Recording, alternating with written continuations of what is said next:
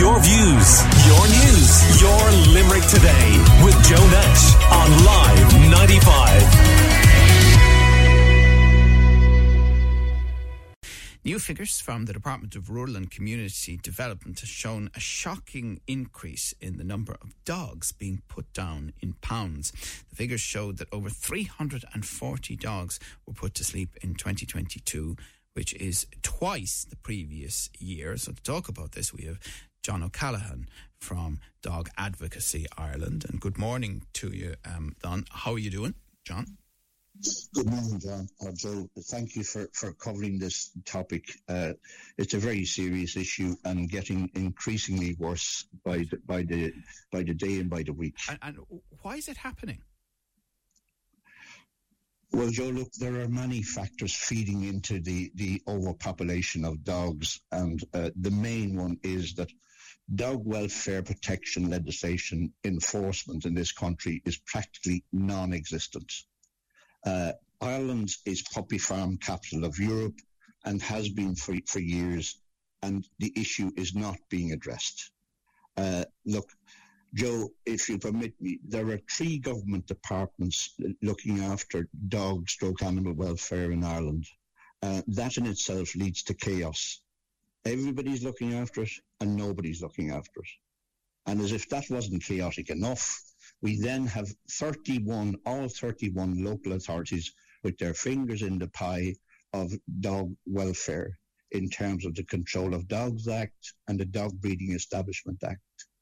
Uh, Joe, is, look, is, is, anything uh, of this to do with the increase in dog ownership during the pandemic and maybe that now being reversed in a way we wouldn't like to see? It, well, yes, it does. It, it, all feeds into it, Joe. Uh, I mean, the, the, the, pandemic did increase dog ownership because parents were, were off work, children were off school, and, you know, many people went onto websites and saw these cute puppies and decided to, to, to get one without any real uh, research and homework done into suitability and dog type. And then, you know, uh, not everybody, I have to say, obviously, but quite a few, too many.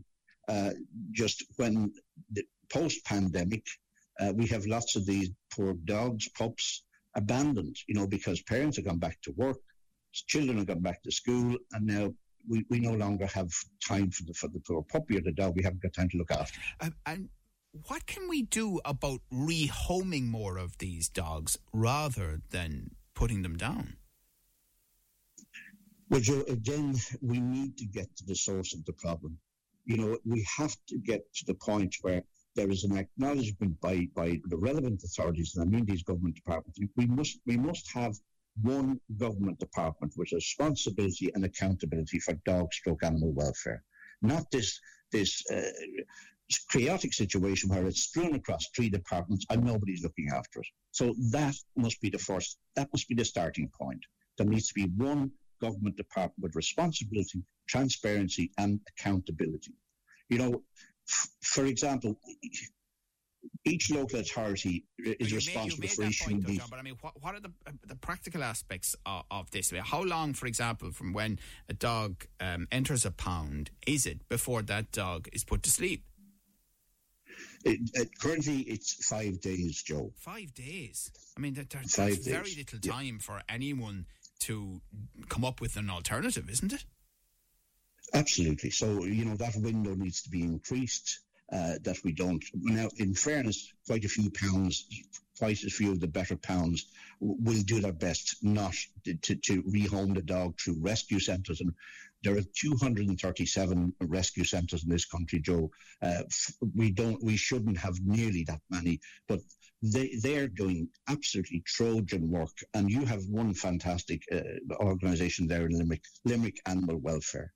It's, and I must pay pay tribute to them. Only recently, I had a long conversation with, with the founder, Marion Fitzgibbon. There, she's she, Marion has been uh, established Limerick Animal Welfare 44 years ago, Joe, and even for a lady of that experience and uh, you know that knowledge of the situation. She, Marion has even become despondent that the situation is getting worse rather than better. Yeah, but the the point of rescue dogs and is there some unwanted stigma around taking a rescue dog. Is is that part of what's happening here? Well, I, I don't know. I, I wouldn't say there's a stigma, but, I get your point, Joe. Uh, too often people are, are, going onto websites and seeing this lovely, cuddly dog, what I call their designer dogs, and buying from the internet without doing the, the research and their homework about what's involved in responsible dog ownership. You know, it needs to be fed, it need, poo needs to be picked up, all of that stuff. It needs vaccinations. You know, so there's a there's a lot of work involved in in having a dog and keeping a dog, and they're wonderful companions and totally loyal. But there needs to be an education program out there uh, for for for response. I would suggest that Ireland ought to have a kind of a provisional license for responsible dog ownership. That you just can't get get a, a buy, get a puppy or buy a puppy willy nilly.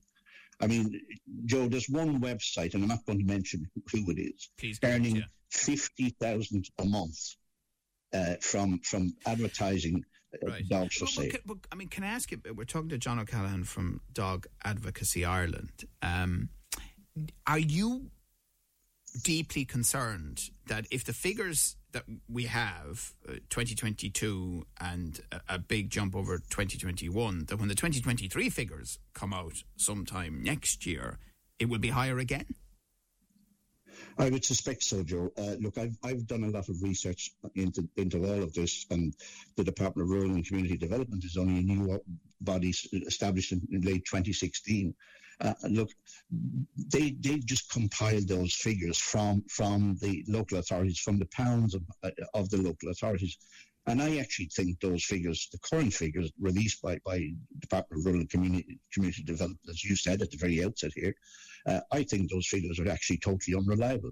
That that the numbers are actually in excess of what what the, the 2022 figures are. So, So the yes, official I- figure I, do of believe- 340 dogs put to sleep in 2022, twice the previous year, you're saying that that's lowballing the reality.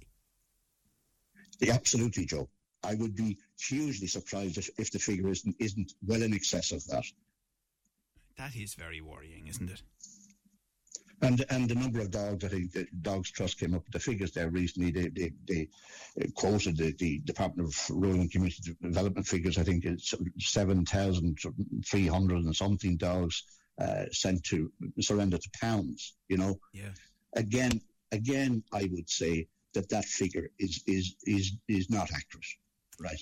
I would well- say it's an Well, hopefully, uh, people now in the run into the autumn, and then, as we well know, you know, all the warnings pre-Christmas as well. Please think twice about whether or not you um, have the wherewithal and the resources and the staying power to take a puppy or a dog. Uh, they certainly need good homes, but they need homes where people appreciate that we are uh, dealing with a, a long term um, issue in many cases. Well, listen, thank you very much for talking to us this morning about those latest worrying figures uh, and uh, your suggestions as to what could be done practically about it. That's John O'Callaghan from Dog Advocacy Ireland.